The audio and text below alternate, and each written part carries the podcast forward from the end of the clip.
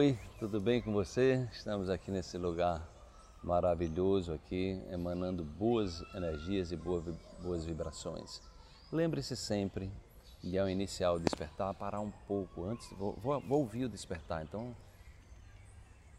inspira, expira, fica, se abre para o campo das potencialidades. Né? Então essa, essa abertura, essa abertura que comunica né? Nos comunica o campo das potencialidades. Então, quanto mais você estiver no estado de presença, mais você vai é, tirar proveito desse momento aqui, né, para transformar esse momento num momento mágico de, de aprendizado e de nutrição, a nutrição energética evolutiva, que essa é a proposta do despertar. É, vamos para a reflexão de hoje. Você está tendo agora todas as oportunidades que precisa para evoluir.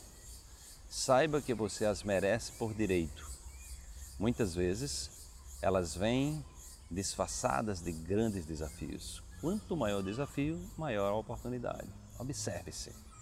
Eu costumo dizer que no futuro, né, quando nós tivermos uma medicina focada na doença, ou oh, perdão, quando nós tivermos uma focada na doença já é, né?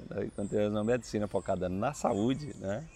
É, focada no ser humano, focada no autodesenvolvimento, na, na, na, focada em despertar no ser humano o processo de autocura e a, e, e a conexão com a sabedoria, a inteligência que tem o nosso próprio corpo, os profissionais de saúde, quando pegaram uma pessoa com câncer terminal, eles vão dizer que maravilha, você está diante de uma bela oportunidade. Né?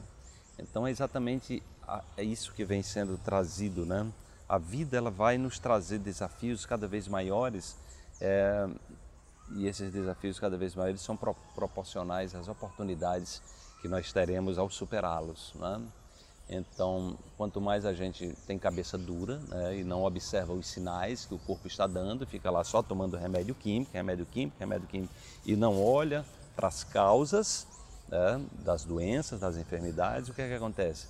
A tendência é que essas doenças elas vão ficando mais complexas vão ficando mais agudas, né? vão ficando mais crônicas, né? exatamente essa, a doença crônica exatamente é uma atitude crônica que se repete, se repete, e aí o universo está devolvendo o desafio. Diz, olha, você precisa entender isso.